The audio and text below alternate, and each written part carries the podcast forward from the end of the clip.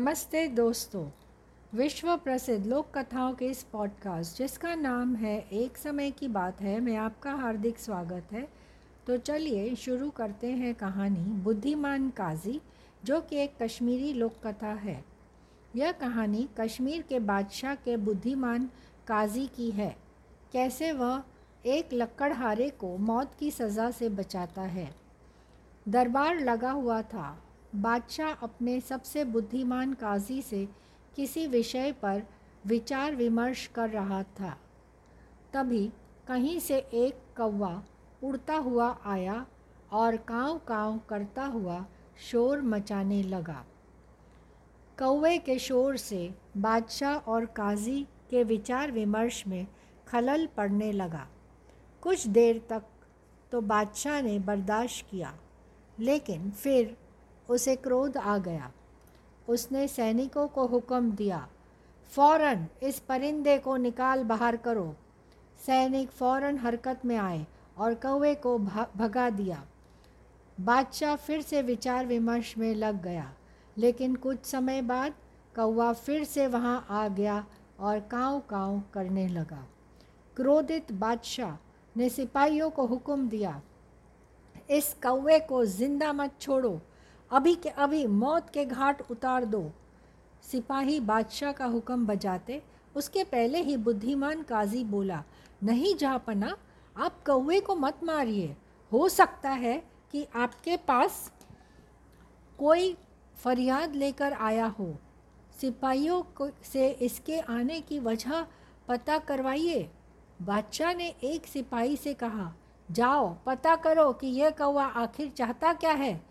बिना जाने वापस मत लौटना, लौटाना। जी हजूर, कहकर सिपाही कौवे की तरफ़ मुड़ा। कौवा महल के बाहर उड़ गया। सिपाही उसके पीछे पीछे जाने लगा। कौवा उड़ते उड़ते जंगल में चिनार के खूबसूरत पेड़ की एक डाली पर जा बैठा। उसने एक घोंसला बना हुआ था। सिपाही भी कौवे के पीछे पीछे चिनार के पेड़ तक पहुँच गया। उसने देखा कि कौआ जिस पेड़ पर बैठा है, उस पेड़ को एक लक्कड़हारा काट रहा है। सिपाही को देख कौवा काँव काँव करने लगा।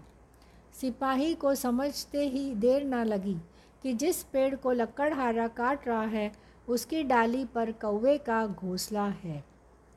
वह लक्कड़हारे से बोला, सुनो, फ़ौरन पेड़ काटना बंद करो। पेड़ काटने के पहले तुमने देखा नहीं कि इस पर एक परिंदे का घोंसला बना हुआ है?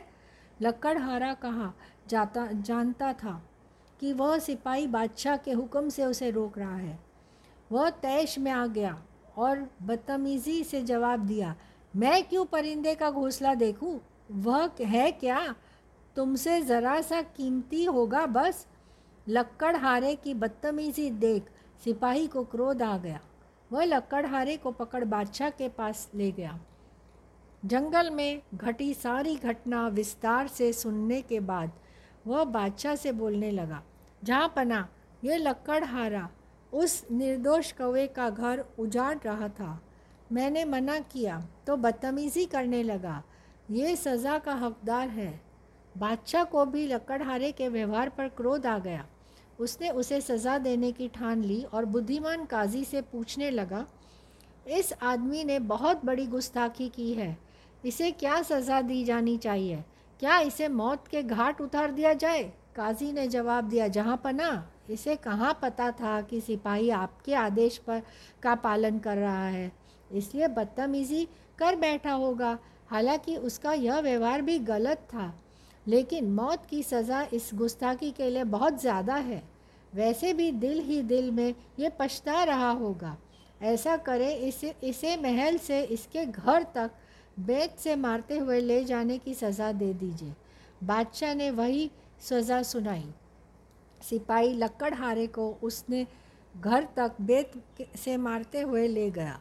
यह सज़ा मौत के घाट उतारने जैसी सख्त नहीं थी, लेकिन सबके सामने बैत की मार सहते हुए उछल उछल कर घर तक पहुँचना शर्मनाक ज़रूर था। इस कहानी से दोस्तों, हमें यह सीख मिलती है, सबसे अच्छा व्यवहार करें। कई बार आपका दुर्व्यवहार आपको मुसीबत में डाल सकता है। आशा करती हूँ कि आपको यह कहानी अच्छी लगी होगी। फिर मिलेंगे जल्द ही एक नई कहानी के साथ। Happy listening